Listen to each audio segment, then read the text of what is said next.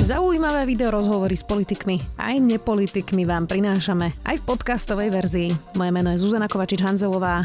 Vítajte pri relácii Rozhovory ZKH v audioverzii. Hovorí, že na ventilácii ešte nemali očkovaného pacienta a že lieky, ktorými liečia COVID v nemocniciach majú násobne horšie vedľajšie účinky ako vakcína. Už 14 rokov vedie oddelenie anesteziológie a intenzívnej medicíny v nemocnici na Antolskej ulici v Bratislave. Primár Jakub Hložník, vítajte. Dobrý deň. Pán Hložník, tak ako to momentálne vyzerá u vás na oddelení? Tak momentálne to v Bratislave tá situácia relatívne dobrá, s tým asi to súvisí s tou vysokou zaočkovanosťou. Mm. Máme tam, teraz tam iba dvoch pacientov na iske, taký e, ako pozitívny, ale už, už kvázi, už taký preložiteľný, ani nepozitívny, už sú vlastne potom, takže zatiaľ tá situácia je taká relatívne stabilizovaná. Čiže ticho pred búrkou? No, uvidíme. Ono totiž to Bratislava, keď bude aj dobre na tom, tak budeme zrejme brať pacientov z iných okresov, čiže asi vás teraz ťaž, ťažké obdobie čaká, nie? No ja, ja som to už hovoril, že ja si myslím, že my si to tu tak ako zlízneme v úvodzovkách, lebo tým, že tie niektoré iné časti Slovenska sú na tom trošku horšie, čo sa týka tohto.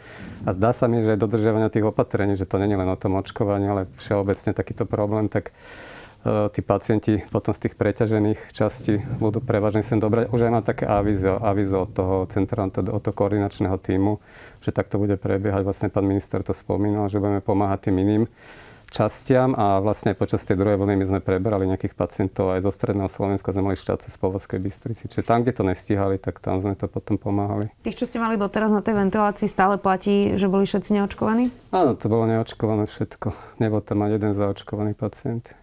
Ako to, že ešte stále to ľudia nejako nepochopili?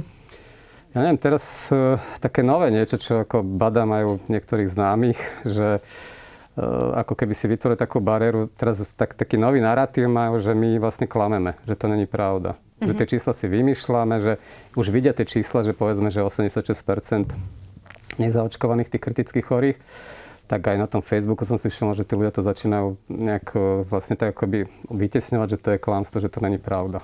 Mm. Ale je to všade vo svete, tak čiže to my si nevymýšľame. To, to museli klamať všetci lekári na svete. No veď toto by musela byť úplne no. super konšpirácia celosvetová od Číny, Ruska až po Spojené štáty. Um, ľutujú pacienti, že sa nedali zaočkovať, tí, ktorí sú teraz e, ešte len na začiatku tej tretej vlny u vás? Čo my sme tam mali, je takto.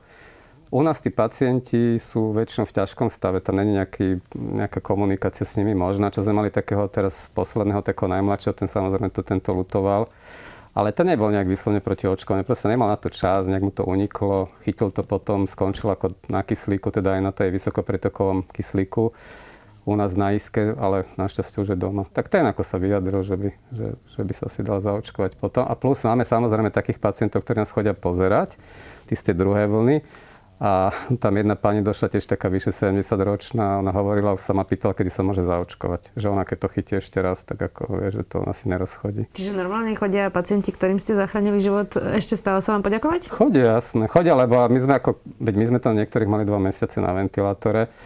Dokonca mojej kamarátky mama tam bola, takže tá sa došla ukázať. Sa mi hovorila, že nech sa dojde teda ukázať, že ak vyzerá, tak e, to je taká najväčšia odmena pre nás, keď vieme tých pacientov zdravých, živých, že keď tam prídu. Uh, sú aj agresívni ľudia niektorí? Uh, lebo teraz tá nálada spoločnosti je naozaj taká vybičovaná, je veľmi polarizovaná. Ostatne veď aj prezidentka to teraz veľa akcentuje aj v správe o stave republiky.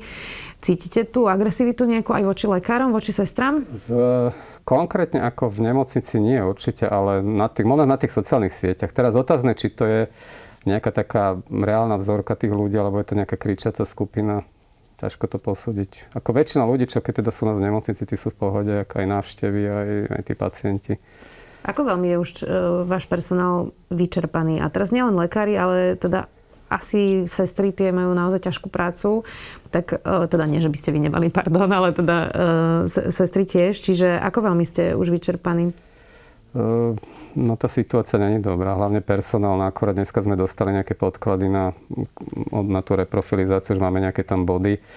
A vyzerá to dosť tak ako biedne, lebo oproti tej druhej vlny máme ešte menej personálu ako vlastne ako vtedy. Čiže odišli niektorí? Odišli, nejaké sestry odišli, nejakí lekári, od nás nejaká jedna doktorka išla do dôchodku, dve odišli, ale do, došli nejaké absolventky, len tie samozrejme ešte nevedia same robiť, ale s tými sestrami je problém. Najväčšia tá ťarcha, ak ste správne poznamenala, nie sú tie sestry. Oni sú tam 12, 12 hodín, je konkrétne v tých, na tej iske a oddelení anesteziológie intenzívnej medicíny tam musela byť stále tá sestra. Oni tam boli 12 hodín v kúsa, teraz si zoberte, že ste v tom skafandri a nemôžete ísť na WC, nemôžete sa najesť a e, však ja som tiež tam skal, nie nie je to nič príjemné, čiže oni, teraz je taká, niektoré tie dievčatá radšej idú robiť do tých menších nemocníc, povedzme, kde není sú tie COVID oddelenia. A hlavne u nás na jednotke intenzívnej starostlivosti my máme vlastne tých COVID pacientov kontinuálne od, od jary. Lebo furt tak sa tam motali nejaký jeden, dva nám prišli. Čiže tie dievčatá, čo sú na tej iske, oni sú kontinuálne vlastne majú tých covidových, čiže vôbec si nevydýchli medzi tým, lebo stále sú, tých pacientov tam majú stále, čiže problém tu je veľký. Uh-huh. No. Uh, čo by sa stalo, keby teraz bola nejaká, ja neviem, uh, Boh ochraňu teda, ale vážna dopravná nehoda v Bratislave, keby sa zrazili vlaky, autobusy, to, že jedno, že by vám vlastne bolo treba naozaj nejakú traumu pre 20 ľudí riešiť, uh, zvládli by ste to? No museli by sme to nejako zvládnuť. Ono sa to dá nejak tých pacientov popresúvať aj prípadne v rámci Bratislavy. Ona, však to je viacej tých nemocníc veľkých, čiže my si pomáhame, že povedzme tie isky alebo tie ára si presúvajú tých pacientov podľa toho, že aké majú, ako majú obsadenosť tých lôžok a museli by sme niečo vymyslieť, no to sa nedá. Nám došlo, keď, keď bola druhá vlna, to zo dňa na deň došlo príkaz, že z isky, ktorá mala 20 lôžok, vy, vy, vyčlente 11 lôžok pre ventilovaných covidových a tam ležali v ten deň pacienti. Čiže my sme museli rýchlo tých pacientov podľa toho závažnosti zdravotného stavu sme ich presúvali kade tade po tých ostatných oddeleniach. Takže to nemáte moc čo vymysleť, to musíte proste konať. No. Je to aj logistická operácia. Ako sa to všetko zmenilo, myslím, vaše fungovanie oproti tej druhej vlne? Už teraz máme očkovanie. Um, stále platí, že ste úplne naplno v tých skafandroch, stále to funguje tak ako pri tej druhej vlne, alebo sa v niečom už posunula aj medicína, že už lepšie pozná ten vírus a už sa nejako upravili niektoré procesy? Tak eh, toto sa nejak nezmenilo. No ako určite tam nikto nebude chodiť bez rušky. My dokonca sme nosili na tento respirátor ešte bežnú rúšku, aby sme zabránili nejak tej infekcii, lebo samozrejme tam tí pacienti sú keď sú na kyslíku, alebo keď ich intubujete, tak tam ten, tá nálož vírusová je väčšia, tam sa víria tie, proste tie plyny, teda to sa to víria, no tie vírusy. Čiže je tam väčšie riziko. Plus, e, my keď sme chodili robiť povedzme vizity, tak sme si nedávali vždycky tie biele, tie skafandra, dievčatá, sestričky, ktoré chodia od sebe, tak to, to musia mať, no, lebo tam, tam proste je riziko tej kontaminácie veľké. Mm-hmm. Eh, poslanec Vyskupič, neviem, či ste to zachytili z SAS, um, mal taký status, že je nezaočkovaný a teda písal také dosť dlhé odôvodnenie, že teda on je mladý a, a má imunitu a snaží sa žiť zdravo a teda, že si zvážil uh, tie rizika nakazenia covidom versus teda očkovania. Tak čo by ste mu na to povedali? Že si to zvážil no, zle? Zvážil si to zle? Mm, nie, nemusí to byť zle v tom zmysle, že samozrejme je mladý, zdravý, ale hovorím, sú pacienti, ktorí boli mladí, zdraví a skončili zle. Aj na ventilátoroch skončili, to nielen u nás, ale všade vo svete sú také prípady. A keď si niekto myslí, že nejakou zdravou výživou alebo športom ako porazí ten COVID, tak e, ja neviem, či existuje nejaké infekčné ochorenie, ktoré sme proste porazili športovaním alebo zdravou výživou. Ja neviem, teda nepoznám také ochorenie. Čiže jasné, že znižujeme riziko potom priebehu toho ochorenia, to je druhá vec, ale on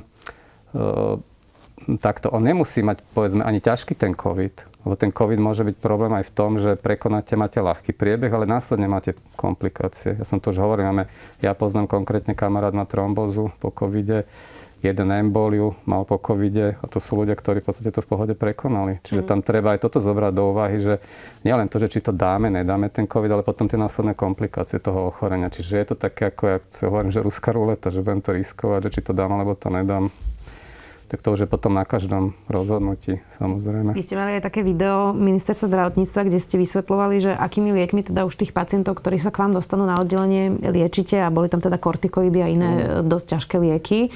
Tie majú aké vedľajšie účinky versus teda... Uh, a teda ja sa priznám, že ja som vždy taká rozpačitá z tejto diskusie, lebo tie vakcíny, um, oni zase nemajú nejaké úplne šialené, strašidelné vedlejšie účinky, že ono to niekedy vyznieva, ako keby sme tu očkovali a boli z toho nejaké fatálne následky pre ľudí. Um, tak teda, aké vedlejšie účinky majú tie lieky, ktoré dávate ľuďom a pacientom?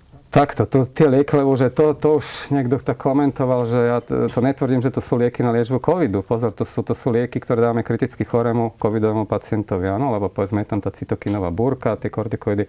Čiže tie kortikoidy napríklad zvyšujú krvný cukor. Áno, robia cukrovku, takú kvázi ešte stimulujú, lebo tí pacienti väčšinou majú tak stresové hyperglykémie, dávajú tie kortikoidy, čiže toto je jeden problém.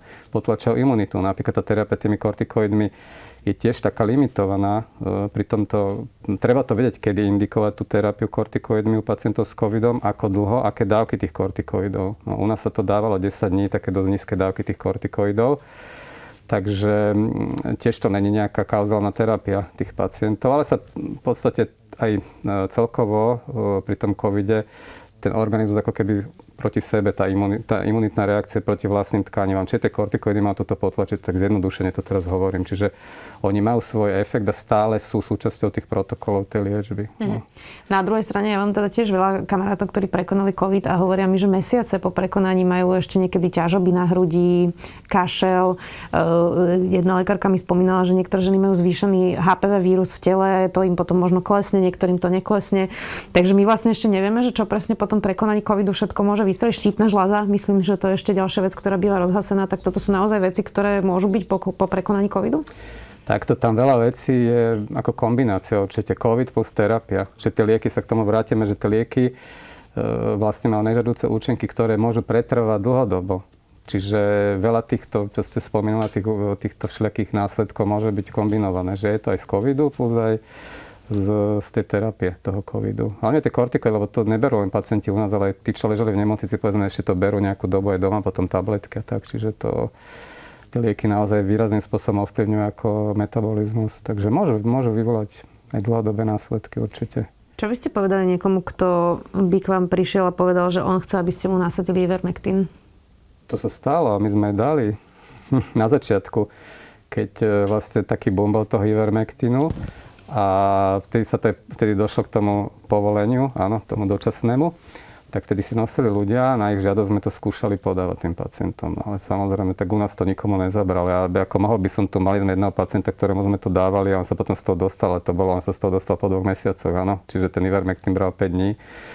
A a hovorím, u nás to sú pacienti, ktorí už úplne inde sú, ako tam časť tých pacientov, e, čo sú na áre, tí už ani nemajú COVID to už tam my sme mali pacientov, ktorí už boli COVID negatívni, tam potom už boli následky toho, že mali ťažké sekundárne zápaly plus, neviem, bakteriálne, mykotické a tak ďalej. Čiže tam tá liečba tým ivermektinom ani, ani logicky, keby teda mal účinkovať, tak potom niekde na začiatku povedzme áno, ale ani tam ten efekt není zatiaľ. Ešte hovoria, že nie. Uh-huh. Viete čo, my sme mali kopu tých pacientov, ktorí to brali a skončili u nás, ja som ich zažil dosť. Teda, že brali to doma, čiže oni predtým nám vytýkali, no to hovoríte, lebo dávate neskoro, áno. Ale potom nám začali chodiť pacienti, ktorí to brali doma, napriek tomu skončili v ťažkom stave u nás na iska alebo na áre tak sa nesprávali, ktorý účinkuje, áno, a ktorý má teda efekt, že, lebo tam ide o to pri tom COVID, aby sme zabránili tomu ťažkému priebehu, áno, toho ochorenia. Je toto prvý raz, um, čo sledujete, že ľudia vám rozprávajú, ako by ste mali uh, liečiť ľudí nejakými uh, liekmi, o ktorých možno tí ľudia ani nič nevedia? Je to prvýkrát, keď vám vlastne bežný, uh, úplný laik rozpráva nejako do, do roboty, ktorá je teda pomerne komplikovaná, treba povedať. No stávalo sa to, kedy si sa už vedli tie diskusie o očkovaní. To bolo ako aj na Facebooku, proste boli tí, takí tí antivaxeri, áno, že nechceli deti očkovať. Tak to, to, to, menej, to, som narazil, áno, zo párkrát, že proste tam nejaká mi hovorili, ale toto teraz išlo do extrému samozrejme, veď ako to, mm, ja si vážim každého, áno, každé zamestnanie, každého človeka, čo robí si svoju prácu poriadne, to ja to som už aj hovoril, tak keby ja som teraz došiel za automechanikom a mám počuť, ty si mi zle to auto opravil, však ten šrob si tam dal naopak a toto by som si ani nedovolil, áno. Lebo tá medicína je tak komplexná, že to nemôžete vytrhnúť jednu vec a teraz tvrdiť sa toho chytať. Proste človek musí mať určité penzum vedomosti, aby vedel tú liečbu aplikovať a vedel ju indikovať a, a vedel aj zvážiť, kedy to treba, kedy to netreba. No, tak je to také strašne zjednodušené, čo tí ľudia si, si to predstavujú, tú liečbu. Mm, na druhej strane sa ale ukazuje, že nie všetci lekári sú zorientovaní. A teda je mnoho príbehov, ako tehotné alebo dojčiace ženy v v očkovacích centrách otáčali niektorí lekári a odmietali ich očkovať a museli sa tam tie ženy hádať, aby dostali vôbec vakcínu. Tak čo aj s lekármi, ktorí už nestihajú možno si študovať tie veci a, a proste dávajú nesprávne informácie svojim mm. pacientom? Neviem, či tam u, u niektorých, ja som tiež nad tým rozmýšľal, že čo proste, čo ich tomu vedie. U niektorých možno aj podľahli také tie popularity na tých sociálnych sieťach, že za, lebo tam sú Ale to niek- boli aj vyslovene ako neznámi lekári, mm-hmm. ktorí naozaj boli v tých očkovacích centrách a nechceli dojčace ženy napríklad očkovať. No to, je potom, to je potom trošku taká akože, ne že nevedomosť, ale my sme mali takú babičku, teraz ešte tam máme 80-ročnú, ktorá, ktorej tiež je lekár teda nedo, ne, neodporučil vakcínu s odôvodnením, že ona je vlastne má veľa diagnóz. Tak hovorím, tak však práve preto by ju mala dostať, áno. Takže to ťažko k tomu sa teda vyjadriť, keď sú to ako aj takíto lekári. Možno nevedia, možno, že majú strach zase, aby sme, lebo predsa aj lekár má takú, keď je tam prietehotná žena, trošku sa akože takú úctu voči tomu, alebo takú, že aby náhodou neoblížil. A možno, že toto je v tom, no. Neviem tiež ani ja, že... Možno by sme mohli lepšie vzdelávať tých všeobecných lekárov, lebo toto väčšinou býva asi ten lekár prvého kontaktu. Tak hlavne oni by si to mali načítať, tie veci najnovšie. Určite my sa to snažíme sledovať, čo sú také novinky v Amerike, tak teda tie, čo sú také veľké tie odborné spoločnosti, tak tam čítame hneď, oni tam majú tie updaty, hneď je to povedzme hneď september a už pomaly oktobrové, tak toto človek študuje, pozera, ako dosť to teraz rýchlo ide. Aj, aj, aj v tej liečbe sme sa už posunuli, že sme inde ako povedzme pred, pred rokom alebo kedy. Čo to, že potom na tom jednotlivom lekárovi, mal by si to študovať. No. Samozrejme, keď sú v tom centre, možno, by tam mal byť nejaký taký, nejaký, čo to zastrešuje a ich nejak usmerňovať. Ťažko vy iné komentujete aj na Facebooku. Viackrát som to aj videla pod niektorými statusmi. Frustruje vás, čo sa deje na sociálnych sieťach? A z počiatku áno, ale už, už človek tak si povedal, že no, už to proste na tých ľuďoch, no ako proste to asi nepresvedčím, tak možno, že niektorých áno, ale niekedy to človeka frustruje, že v podstate je také, že lebo ja, ja, lebo ja, ja chcem akože, ne že ja, ale my zdravotníci myslím, že nechceme dobre tým ľuďom, áno, nechceme, aby boli chorí, aby umierali, aby v podstate neboli tie nemocnice zase v takom stave, ako boli, že trpeli povedzme aj tí ľudia, ktorí COVID nemali, lebo bolo to objektívne, to bolo plné, čiže keď nemali sme tých pacientov potom kam umiestňovať, tých plánovaných, aby si to zase niekto za nevysvetlil, lebo tých akutných sme museli ošetrovať mm. aj mhm. onkologických, to sa nedalo obísť ako my náre, nemôžeme povedať auto nehode, že ty si není, není miesto, Jasne, to neexistuje. Také, že bedrové kluby, kolena a no, podobne. No, také áno, také presne. Takže je to projekt dobro a potom tam také veci si človek prečíta pomaly a vyhrážky, tak ukáže, čo, proste, že či to na Slovensku. Ale nie je to len na Slovensku. Ja som si anglické stránky nejaké prebehol a aj v Čechách je to podobné. No a tuto sa mi zdá, že to úplne taký výkvet, to je úplný tu na Slovensku. To... A ste na sebe pocitili, že ako fungujú vlastne dezinfoveby a dezinformácie?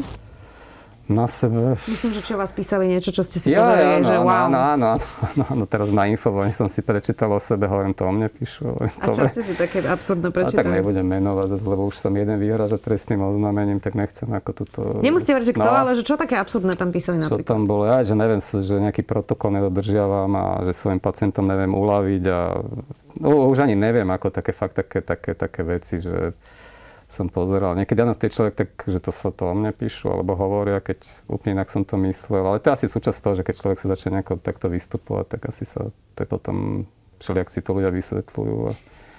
To sú tie dezinfoweby. Kde robíme chybu, možno my štandardné médiá? Čo by ste um, vytkli aj nám, však samozrejme, že aj my robíme chyby a mohli by sme niektoré veci robiť inak. Tak v tých štandardných médiách, mainstreamových médiách vidíte niečo, čo by ste chceli zlepšiť? Ja neviem, viete, sa do tohto, to je, vidíte, to aby som radil novinárom teraz, čo mám robiť. to, to, to, si neodvážim, ale možno, že niekedy tí, niektorí, čo poznám, takých známych, čo teda majú obavy, tak hovoria, že moc je tam taký tlak na nich vyvíjaný. Ako, oni to teda tak pociťujú.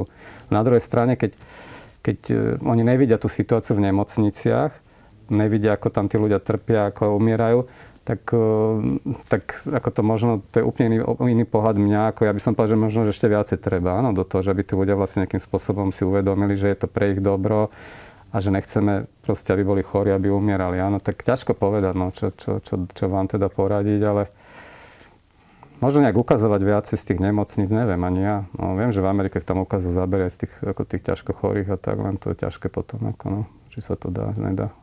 Mám pre vás záverečnú otázku. Skúste mi tak um, predikovať, že ako bude teda vyzerať vašich najbližších pár týždňov alebo možno najbližšie dva mesiace? No ja dúfam, že bude tých pacientov čo najmenej, ale tým, ako sme začali, že vlastne tá situácia tu je iná ako inde na Slovensku, tak pravdepodobne ako to bude rásť tie čísla, budeme tu mať tých pacientov, zase dojde k nejakému obmedzeniu fungovania tých nemocníc.